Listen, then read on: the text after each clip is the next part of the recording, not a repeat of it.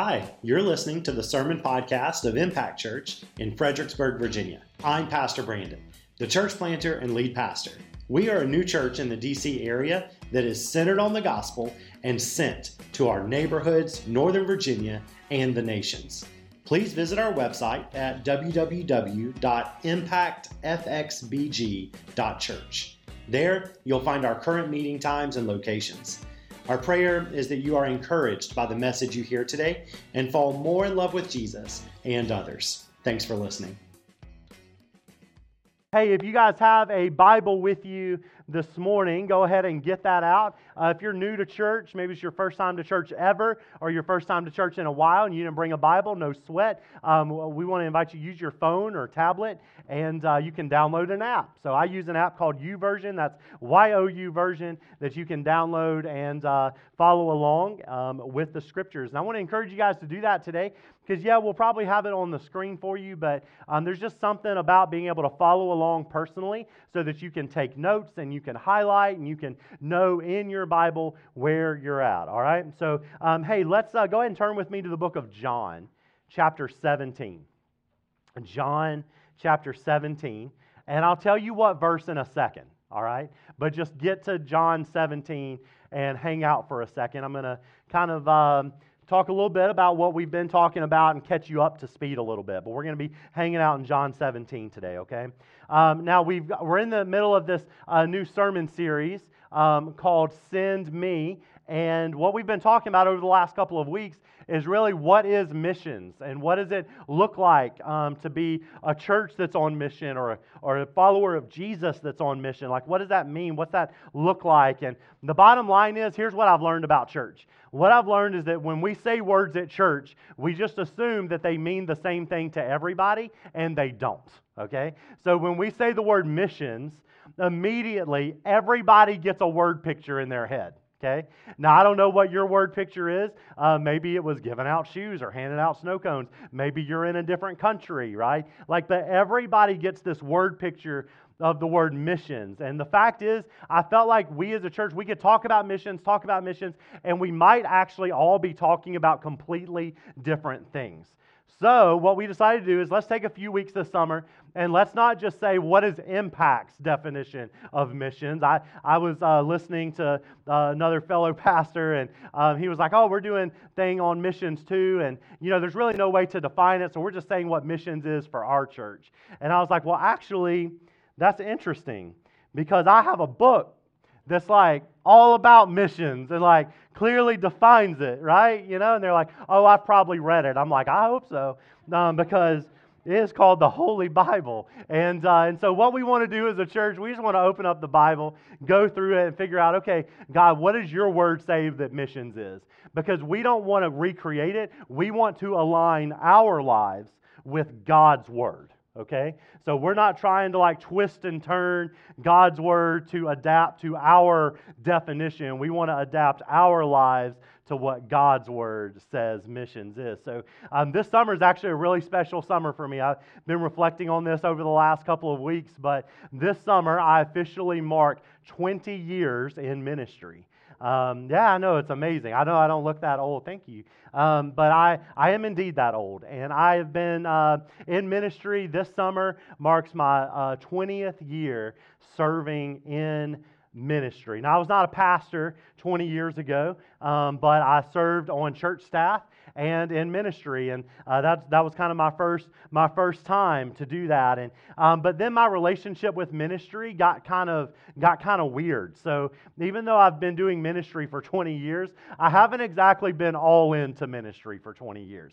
Um, I kind of it was like a good side hustle for a little bit. It was kind of just a thing that I did on the side, and I wanted to honor God and do that. But I also felt like I had other you know, gifts to give to the world, uh, as Brandon Hembry. And I was going to go do that and, um, and then just kind of honor God on the side and, um, and do that. But I, I, had my main dish over here of what I was going to do. And I was going to go into politics and do all of this stuff. And so anyway, so it hasn't been always like 20 years of incredible, like all in ministry. In fact, I want to introduce you to somebody today, um, and I want to introduce you. This isn't quite 20 years ago, but I want to introduce you. I couldn't find a picture that was any older than this because they're all still on disposable cameras. But um, I wanted to, you guys know what that, those are?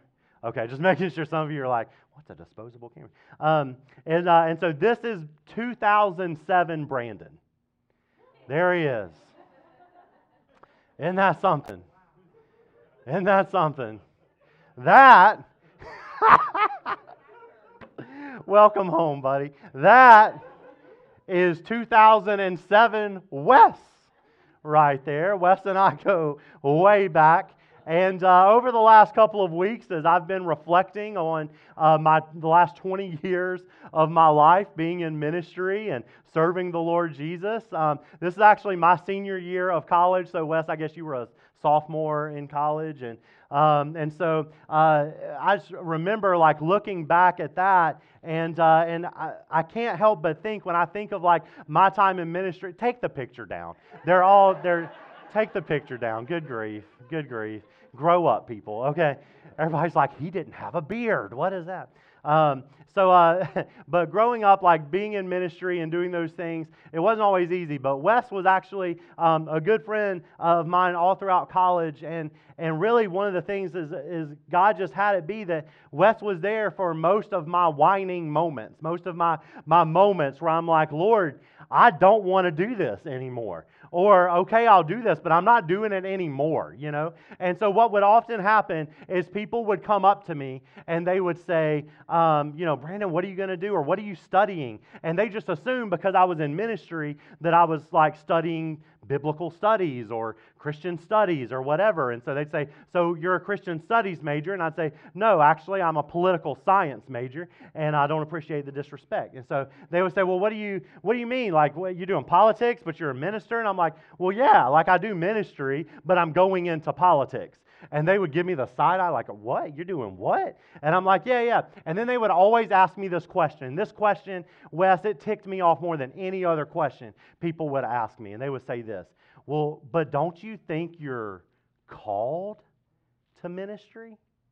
And that question, like, really ticked me off because then I would get all philosophical and I'd be like, well, I don't know. Who really knows if they're called to ministry? Like, who knows if they're called? Like, I haven't had a burning bush moment. Like, I don't know. Who knows really what they are called to do, you know? And, and so I would always make all of these excuses about calling. But let me tell you the root of why I didn't want to be called to missions. Want to wasn't that I had a problem with the word calling. The problem was that I did not want to be called to missions. Uh, or to be in ministry. And the reason, and I'm just going to be very blunt with you, and you may all be like, oh, I can't believe he's like that. But just, you got to remember, this was that Brandon, okay? But it says, but here's the thing like, I, I wanted to make a lot of money. And I'll just be honest with you, like I am so thankful for the provision that God has made through this church for me and my family, but uh, there sacrifices have been made. Okay, like like ministry is not something you get into because it's super lucrative. Okay, and if it is, run away from that church. Okay, like uh, don't you don't want to be a part of that. So, um, but I wanted to make money, and every pastor, every minister that I knew growing up in Mississippi was poor. Okay? They were poor. They usually lived in a house that was owned by the church so that the church could control them and every aspect of their life. And I just didn't want any part of that. So I was like, well, I can still do ministry, but I ain't about that life. Like, I don't want that. Um, I also didn't like to think I was called to ministry because um, I just assumed that to be a missionary or in ministry, you had to live in other countries. Like, what if I say, Yes, God, I am called, I surrender to your calling, and then He makes me move to another country? Like, because I, like, listen, um, you know, and I, I poured it all out. God, there are people who need Jesus right here. There are people who need Jesus right where I'm at. I don't want you to call me to another country. And if I say yes, I know you're going to do that. And you know how I knew? Because I didn't want him to do it. And that's usually how we work with God, right? Like, we're scared God is going to make us do the one thing we don't want to do. And so, so I was worried about that. Also thought, well, missionaries can't have other jobs. So if God calls me to be in missions or in ministry, then I'm giving up ever being able to do anything else with my life. Um, I, and to be honest, I didn't want my plans to be inconvenienced. Like I had plans, okay? I had one year plans, five year plans, 10 year plans, 20 year plans, 30 year plans. I knew what year I was running for president. I had everything down, all right? I had it all going. And I just, surrendering to a calling would mean my plans might get inconvenienced. Um, to be honest, I was already serving in ministry. So if I believed that I was called, I, w- I would have to become like a professional. I was like, man, I don't want to be a professional minister. Those guys are stuffy. Those guys wear, wear suit and ties all the time. Jokes on them, right? Like they're, they're doing that all the time. And I, that, I'm not about that life. So I don't want to do that. Like if I'm called, I'm going to have to become this stuffy professional that nobody really even likes or that's boring. Um, I thought, well, I can't be called to ministry because I'm not even a Christian studies major. So I'll have a degree and it's going to say politics and not ministry on it. And no church will ever hire me. And that might be true. So I just start my own. And then this one, purities. And then the, but the bottom line is, is that I just had a, a whole lot of insecurities. I had a lot of insecurities about myself and about who I was in God's eyes. And so I want to I want to just share this with you today guys. We're going to be talking about the words of Jesus. Because I don't want to talk about this idea of being sent or being called in a metaphorical sense. I want to go straight to Jesus and say, Jesus, what did you say? How do you see us? What does this look like? And my hope and prayer is that maybe through this, we can dispel some of the um, things that are not true about being called or about missions or about ministry that maybe you have preconceived notions of, the same that I had preconceived notions of. Um, and so hopefully we can do some of that today. But um, so if you're taking notes, I want you to write down this word. Write down the word mission. Write down the word mission or type it into your phone. The word mission. The word mission a lot of people, I've, I've had people tell me, well, Brandon, I don't believe in missions. I don't believe in missionaries. Those words are nowhere in the Bible. And uh, the truth is, uh, you're right, because the Bible was not written in English. But the, the, the word that we get mission from is all throughout the Bible. And it's actually where we get the word sent, okay, or send.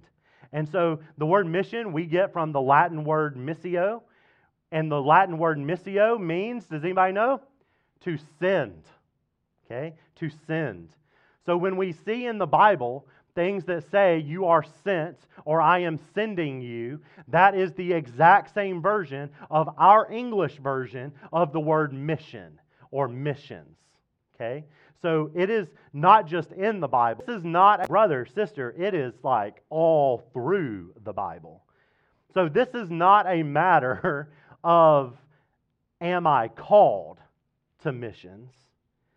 This is a matter of am I sent by God? Okay? So the question is not are you called to missions? That is not the question. The biblical question is have you been sent by God? That's the question.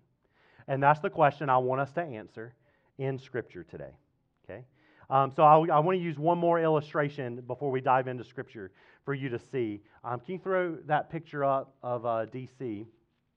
Anybody ever been to Embassy Row in D.C.? That's a pretty cool place, isn't it? Like number one, it's just really pretty. Like especially if you go like on a spring day, it's pretty cool. Um, Embassy Row is pretty neat. The thing I love about it is it just reminds me of the city we live in and how many of the nations are represented right here in this city. Okay, but the embassies guys, in our modern, in our biblical definitions, even though they don't represent the gospel, they are technically missionaries of their country. They were sent out of their country to come to another place and represent their country and their interests. And guys, that's what we are. Every follower of Jesus is an ambassador of Jesus. We represent Jesus. We represent his interests. And we are not, so, so we are like ambassadors in this world. We have been sent by God to represent His kingdom and His interest in this world, wherever we may have been born and brought up. So I want you guys to, to think through that, that right here in our own city, we have an incredible visual of what it looks like to be sent by God. Okay? So, John chapter 17, and let's start in verse 13. John 17, and we're going to start in verse 13. All right, John 17, verse 13. If you're there, say, I'm there. All right, listen, this is the prayer of Jesus. Um, a lot of people refer to this as the priestly prayer of Jesus. This is the prayer that Jesus prays before he goes to die on the cross. Now, I would love to read the entire prayer, and really, we could spend a month or two just teaching through this prayer, this priestly prayer of Jesus. So, I'm not, I can't do it service today, all right? So, here's what I'm asking you to do I'm asking you to go home and read it this week, read through, because Jesus actually uses his prayer before he dies on the cross to pray for you. And I think it'd be really cool if you went home and read it this week. So I'm not trying to skip or cherry pick or like not give you the full context. I want you to go home. I want you to read this and see it. But for sake of today's teaching, um, I'm just going to focus on one section starting in verse 13. John 17, 13. Jesus is praying and he says this But now I am coming to you, and these things I speak in the world, that they may have my joy fulfilled in themselves. has hated. Hmm. I have given them your word, and the world has hated them because they take them out of the world, but that you keep them from the evil one. Isn't that really good right there? Let's stop right there. I just want to point out to you this is the best way to pray for missionaries. Okay? So if you're wondering, how do I pray for someone who's going on mission? This is how Jesus prayed. Jesus didn't say, Lord, keep them safe and protect them. And if things get too dangerous, bring them back home to us, Lord. No, what he said is, I'm not asking you take them out. I'm just saying keep Satan away from them. Okay, so that's the best way we can pray. It's the best way you can pray for your pastor. I don't want you to pray, God, make Brandon's life so easy. Okay? No, I signed up for, I'm all in. This is it. I love Jesus so much. But the way you can pray for your pastors is to pray, God, keep Satan away from them, keep the evil one away. All right, verse 16. They are not of the world, just as I am not of the world. Sanctify them in your truth. Your word is truth. As you sent me into the world, so I have sent them into the world. Or you could say, as you have called me to be a missionary, so I am calling them to be missionaries into the world. And for their sake, I consecrate myself that they also may be sanctified in truth. Oh, this is so good. Look at verse 20. Man, y'all better underline this, highlight it, get it tattooed later this afternoon. I do not ask for these only, but also for those who will believe in me through their word. And if you're able to write, would you just write, That's me? Isn't that so cool that Jesus was thinking about you? Not just his disciples, not just those that were physically with him, but he said, God, I'm praying this for them, and I'm praying for Impact Church, and I'm praying for Brandon, and I'm praying for all those who are going to believe in me through the testimony. So here's what I want to do today I want to share with you guys just a few things about missions that we get from the Bible. Now, again, remember, when I say missions, I'm not talking about the way we grew up thinking about missions. I'm talking about being sent by God. Okay? I'm talking about where Jesus says, As God, as you have sent me, I am sending them. Okay? Uh, that, that is the crux of Jesus' prayer. And we know if Jesus prayed for it, you think God wants to answer that prayer? Yeah, he probably don't want to answer all my, my prayers. But he definitely wants to answer all of Jesus' prayers. And so Jesus is praying this. We know, we are guaranteed that that's God's will, that God wants to answer that prayer. So I'm going to I'm to make a few points today through this passage, um, and then we'll, we'll wrap up. All right? So if you're taking notes, write this down. This is the first point. I just want to say some of these points are also derived from um, one of my favorite authors who recently passed away, uh, Pastor uh, Tim Keller. Uh, some of you have probably read some of his works. When we started our first church in 2012, um, I Googled, How do you plant a church? Um, because I had no idea, and our network had no idea. They, everything about church planting was like to church plant in China or church plant in India. There was nothing about church planting in Washington D.C. So I googled it and the all about you know how to plant a church like in a big city or in Washington, D.C. And the first thing that popped up was Tim Keller. And Tim Keller had a church planting manual. And I said, Oh, this is great. And it was $20. And so I had to actually call my network and say, Hey, um, I'm not getting paid right now. Can I borrow $20 to buy a church planting manual? And they're like, You don't know how to plant a church? Why did we approve you? I'm like, I have no idea, but can I have $20? And they're like, sure, fine, whatever. And, uh, and so I, they gave me $20 and I bought this church planting manual. And uh, what I didn't know is it was $20 for the manual, but then it was $70 to have it printed out. Uh, because this is like, this is 2012, okay? Um, and so I, I, went to Kinko's. I don't know if you guys remember Kinko's. It was right next to Blockbuster. Now I went inside of, uh, of Kinko's and I, I got them to print it out. And this church planting manual, guys, is this thick. It's still sitting in my office.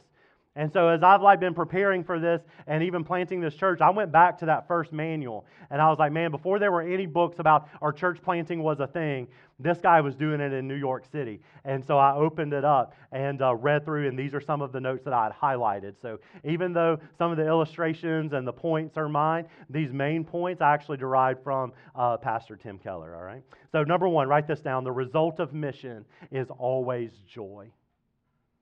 The result of mission is always joy. The result of, or you could say the result of being sent, is always joy. The result of mission is always joy. Um, I want you to look back up in John 17 and uh, um, go back and look at, um, he says in verse 13, John 17, 13. It's, Jesus says, But now I'm coming to you, and these things I speak in the world, that they may have my joy fulfilled in themselves. Guys, I want you to know that when Jesus was going to the cross, like Jesus was about to die and suffer on the cross, and as he was going to the cross, he prayed for joy. Isn't that amazing? Like if I'm going to the cross, I'm praying for protection. I'm praying for every hedge I can find of that protection. I'm praying for miracles. I'm praying for the evil one to be gone. I'm casting out, I'm doing everything I can, right? Jesus is praying about joy. He's talking about joy. Joy is this like inner, God given, can't take it away satisfaction in who God is. In fact, uh, read with me. I'm going to put it up on the screen, but read Hebrews chapter 12, verse 2. Hebrews chapter 12, verse 2. Listen to what the writer of Hebrews writes. He says, Looking to Jesus, the founder and perfecter of our faith, who for the, somebody say it, joy. Man, y'all said a little angry. All right, next time say it a little joyfully. The, the joy that was set before him, what did he do? Endured the cross, despised the shame and is now seated at the right hand of the throne of God. I mean, come on. Those things don't match. He says it was for the joy that was set before him, he endured the cross. He despised the shame. I want you to think about that, man. Going to the cross, like if I came and showed you a big crucifix of Jesus dying on the cross and looked at you and said, Now, everybody stare at that of Jesus dying on the cross and just think of how joyful that makes you you'd be like, dude, you're messed up. That's crazy. But guys, it was joy that compelled Jesus to the cross. Not, I have to. Not, oh gosh, gosh, God is going to make me. Or, God, am I really called to go to the cross? Maybe I haven't been called to the cross. Maybe it's just a, maybe other people think I'm called to the cross, but I don't know if I'm called to the cross. Like it was none of that. Guys, knowing the purpose that God had for him, he was able to endure the cross with joy. With joy. And guys, most of us, I believe, who are followers of Jesus, are not joyful people and lack joy in our life because we lack calling. We lack mission. We lack purpose. We lack being sent. The way that you know you're on mission is when you are full of joy. When things are really hard and you go, man, that sounds horrible. And you're able to say, yeah, no, it kind of was now that I voice it, but man, God was just so good. And you're going, you're messed up. Like, that's not how this works. Like, that sounds horrible. Guys, could it be that a lot of us think that if we surrender to God's plan, that that will strip us of our joy, when in reality, it is the surrender to God's plan that actually brings us joy. Could it be that we actually are depending on things of this world to bring us more joy than full dependence on God? Um, I know this because the other day I was having a conversation. Zeke was with me. Zeke is my newly formed eight year old um, who loves to tell you that. And he's eight years old now, and he was hanging out with me, and we were talking to a few people, and um, and I just asked the question, "Hey, what do you do? Like, what do you do for a job?" And they were like, "Oh, I, you know, I work here. I do this. I work for a defense contractor. I go here and do this, do that, and um, you know, oh, whatever." And Zeke's like, "Well, what is it? What is that? What does that do?" Oh, it's not very exciting. I just push papers all day and yada yada yada. And now, you know, and and so then they look down. They look at Zeke, and, uh, and Zeke goes, Well, when I grow up, I want to be a firefighter. And they were like, Oh, really? Why? Why do you want to be a, a firefighter? And he goes, Well, because firefighters, they get adventure because they get to put fires out and they get to help people. And I thought, wow. And he said it with his eyes open and big, and he just kept talking about it and talking about it. I'm like, Zeke, be quiet. Like, we're done, you know. And he keeps talking about it, talking about it. And these guys over here, they're just sitting back like, huh, yeah, yeah. I mean, think about that. Like, no seven year old, when you go up to a seven or eight year old and you say, hey, buddy, or hey, hey, little Susie, what do you want to be when you grow up? They don't go, I just want to push papers at the Pentagon. right? Like, nobody says that. Like, when you're like, oh, little Timmy, what, what do you want to be when you grow up? You know, he's not like, oh, I just want to, you know, get to the office at a reasonable hour and get home with a not too bad commute. Like he doesn't say that. Yet that is the life we live in Northern Virginia. Why? Because even kids understand mission. Kids understand purpose. Kids understand joy. Because when you ask them what they want to do, they want to change the world and they want to help people. And somehow along the way, we think that being a missionary or being sent by God is going to strip us of our joy. But guys, at the very core, that's what being sent by God is it is changing the world and helping people through the gospel of Jesus Christ. That's what we do.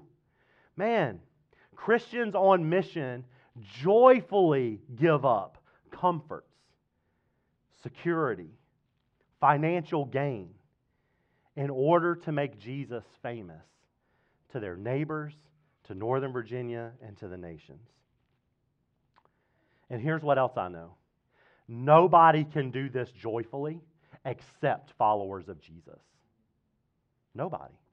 Because there is no real purpose behind anything, because it will all eventually come to an end except the kingdom of God. Every job represented in this room is going to end, except the job and the purpose God has given to you. The only thing still standing seven trillion years from now will not be Impact Church, my employer. Will not be any other Christian organization or NGO or non, even those are all going to go away two trillion years from now. All of your jobs, even the United States government, it will go away two trillion years from now. The only thing left standing two trillion years from now will be God and His kingdom and His church. And so that tells us if you want to experience joy, are you filtering and pouring out your purpose into the right things? Here's what else I know consumer Christians will never experience God's joy. Because all we do and when we consume is we take and we take. And we've narrowed church down to a one hour experience that we experience once a week on Sundays and, and a get out of hell free card, and it really should not interfere with our life outside of that.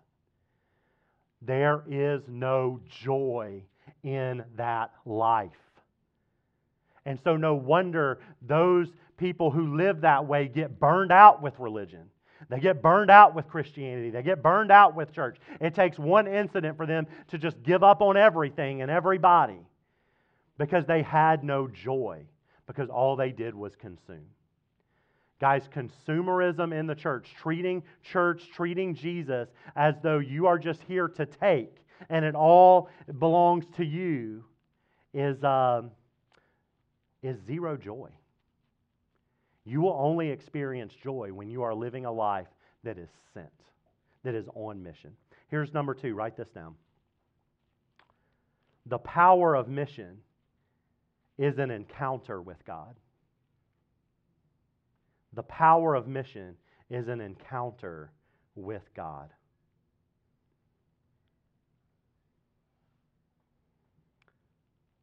I love that it says, if you look back up at John 17, verse 18, in John 17, 18, Jesus says, As you sent me. As you sent me. Jesus is talking to God, and he says, God, as you sent me.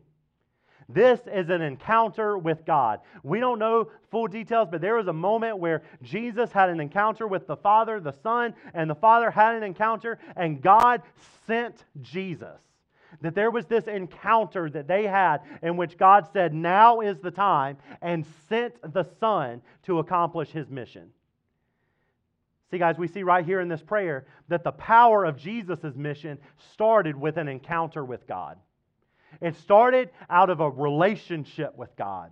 It started out of actually knowing God. So let me just play all of my cards, man. I'm so glad that you guys are here. I'm so glad we're starting this new church. The number one most important thing to me is not more volunteers in our kids' ministry. The number one most important thing to me is not more um, tails in the seats. The number one most important thing to me are authentic, legitimate people in love with Jesus Christ. That is it. That is all we care about. I don't walk into staff meeting on Mondays and say, well, what were our numbers? How many people did we have? How many did this do? How many people are serving? What's our community groups look like? I never even ask those questions because I've learned that those will either brighten my day or ruin my day, and it's not worth it. So, you know what I do instead? I, I start off every staff meeting by saying, Where do we see God at work? Where's God working? I want to hear it. Tell me stories I didn't get to see on Sunday.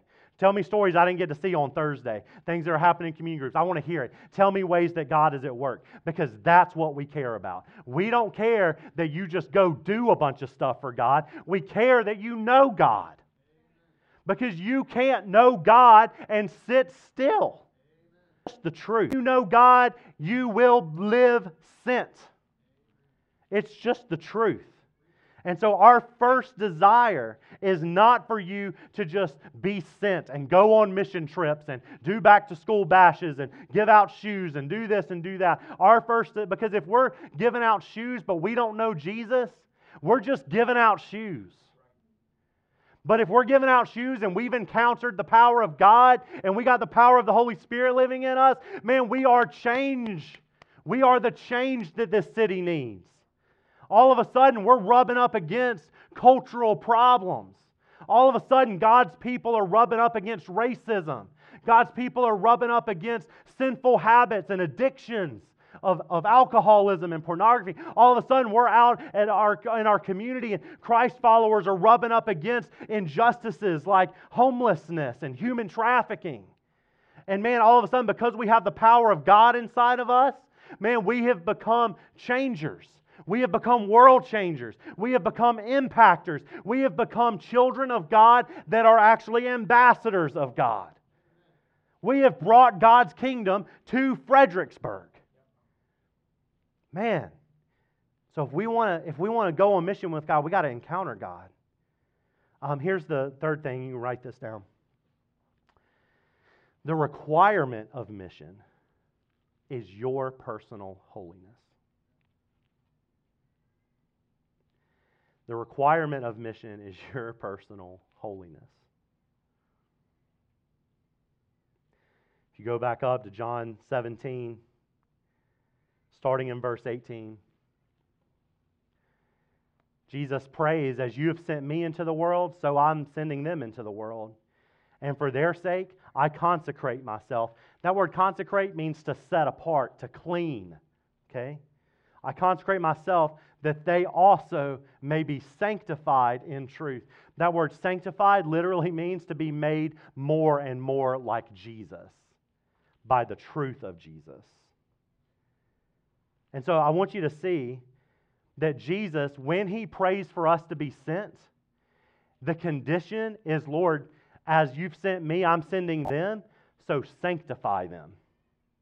When we are sent, we are also sanctified. Here's what this means your personal holiness matters to the mission of God. Do you want to know what I believe is the number one reason people are not attracted to Christianity anymore? You want to know? This is my opinion. It's not in the Bible. This is just, you get Brandon's opinion. I know that's why you didn't come today, but you're going to get it. My opinion is because they see that it makes no real difference in anyone's life. I got enough going on, man. My kids are in travel sports. I got um, I got jobs. I worked 80 hours this week. Um, my wife worked 80 hours this week. I've got this going on that going on. I've got neighbors. I've got this stuff. I'm in this league. I do this and that. I got to have time to sleep and do stuff for me. Like, why would I want to just tack on going to church? Why would I want to tack that on? I've got enough stuff going on in my life. Because what's happened is that the world has started to look and saw that following Jesus actually makes no real difference in your life. They go, man, why would I want to tack that onto my life? It just seems like a heavy burden. But, guys, that's not the good news. And that's not the truth. The good news is that Jesus died, and when we follow Jesus, it changes everything. It changes everything. Guys, when you follow Jesus, you are not the same. It changes your life. And when groups of people come together whose lives have been changed by the gospel, it starts to change communities. And as it changes those communities, it starts to change an entire city. And we happen to live in a city that, if it gets changed, it could impact the entire planet. Guys, this is, this is why Jesus is saying, before you're sent, man, I need to do some sanctifying in your heart. Because listen, we don't need more manuals on missions. We don't need more prayer guides on missions. We don't need more sending agencies or organizations on missions. We don't need more, God knows we don't need more conferences on missions. We don't need more training or discipleship workshops on missions. We don't need more books on missions. We don't need more blogs on missions. We need the holiness of Jesus to grab hold of our hearts. That's what we need. Most of the world will never buy Christianity because they've never met a holy follower of Jesus just like every other religion. It's a philosophy, it's good for you, it's your truth. It's the end of the day. But, guys, that's not the gospel. That is not the Jesus we follow. He is alive. He is real. He changes our hearts. We cannot come and hear about the resurrection of Jesus, know that our sins have been wiped clean and forgiven, and walk out and just act like nothing happened here. Like it, it is an amazing truth. And so, listen, I want to encourage you guys. I want to encourage myself. Man, guys, we, as we are being sent, we need to live holy. The word holy just means set apart. Listen to me, I'm not telling you you got to live perfect. Because then you know what's going to happen? You're going to say, well, I'm not perfect enough to be on mission, so I'm going to wait till I'm perfect. That ain't what Jesus is talking about. The word holy means you are set apart. It means that when you go to work, you are sometimes ostracized because you are so different from everyone else. It means that when you are at school and in your classes, that sometimes when you're hanging out with other friends, that you are sometimes on the outside looking in because following Jesus has set you apart from everybody else. It means that you do not tack on going to church and Christianity and then still live however you want to live. It means you are showing the world that the power of Jesus is real, that He has forgiven you, He has cleaned you up, and He is making you new. That's what we get to show. All right, here's the, here's the last, last point. Worship team, you guys can go ahead and come up, but you guys don't put your stuff away. I want you to write this down. We are sent by Jesus because He was sent by God. We are sent by Jesus because he was sent by God. We are sent by Jesus because he was sent by God. I want you to see right there in John 17, it says, Jesus, he says, as the Father, as you have sent me. So Jesus was sent by God. And Jesus was sent by God to, to show. One of the reasons he came, his purpose, his mission was to show. But what show what? Jesus showed us two things. He showed us love and he showed us truth. And, church, if we are out and all we do is show love and you are not speaking the truth of God's word, you are not being sent by God. You might be being sent by a nonprofit, but you are not being sent by God. And if all you do is go out and speak the truth, and you are not loving anyone, you are not meeting any needs or showing any compassion, you're just out there running your mouth, speaking the truth, and you also are not showing them. You also have not been sent by God. You may have been sent by whatever book you've read, but not by God. See, the one sent by God, like Jesus, shows truth and love together. They are the same thing. You cannot separate the two when you're sent by God. But Jesus was also sent by God to save us. And guys, that's the message that we get to proclaim. Do you hear what I said? Not the message we have to proclaim. This is the message we get to proclaim. Guys, we get to tell Fredericksburg and we get to tell Northern Virginia that there is a way out of their sin and their brokenness. You don't have to keep going in your cycle of guilt and shame. There is a way out, and his name is Jesus. And Jesus died to forgive us of all of our sin. And guys, the reason that is is not just to make us perfect, but we can't have sin and relationship with God at the same time. So the main point is not just to make you less sinful. Jesus died to give you a relationship with God. But to do that, he had to wipe away our sin. And that's exactly what God did. God sent Jesus because you are not good enough. I am not good enough. 20 years of ministry is not good enough to have a relationship with God. I needed the sacrifice of Jesus. And you do too. And guys, when we get that, God has cleaned us up and, and allowed us to have a relationship with Him, to talk to Him and pray to Him and know Him and love Him and learn Him. And then He sends us out to help other people have this same relationship with God. So I want to encourage you today if you're like me and you've used that excuse for too long, oh, I'm not called. Guys, let's throw that in the trash. It's not biblical. It's not true. In fact, Ephesians 4 1 says, I urge you, therefore, to uh, live a life worthy of your calling, for you are called by God.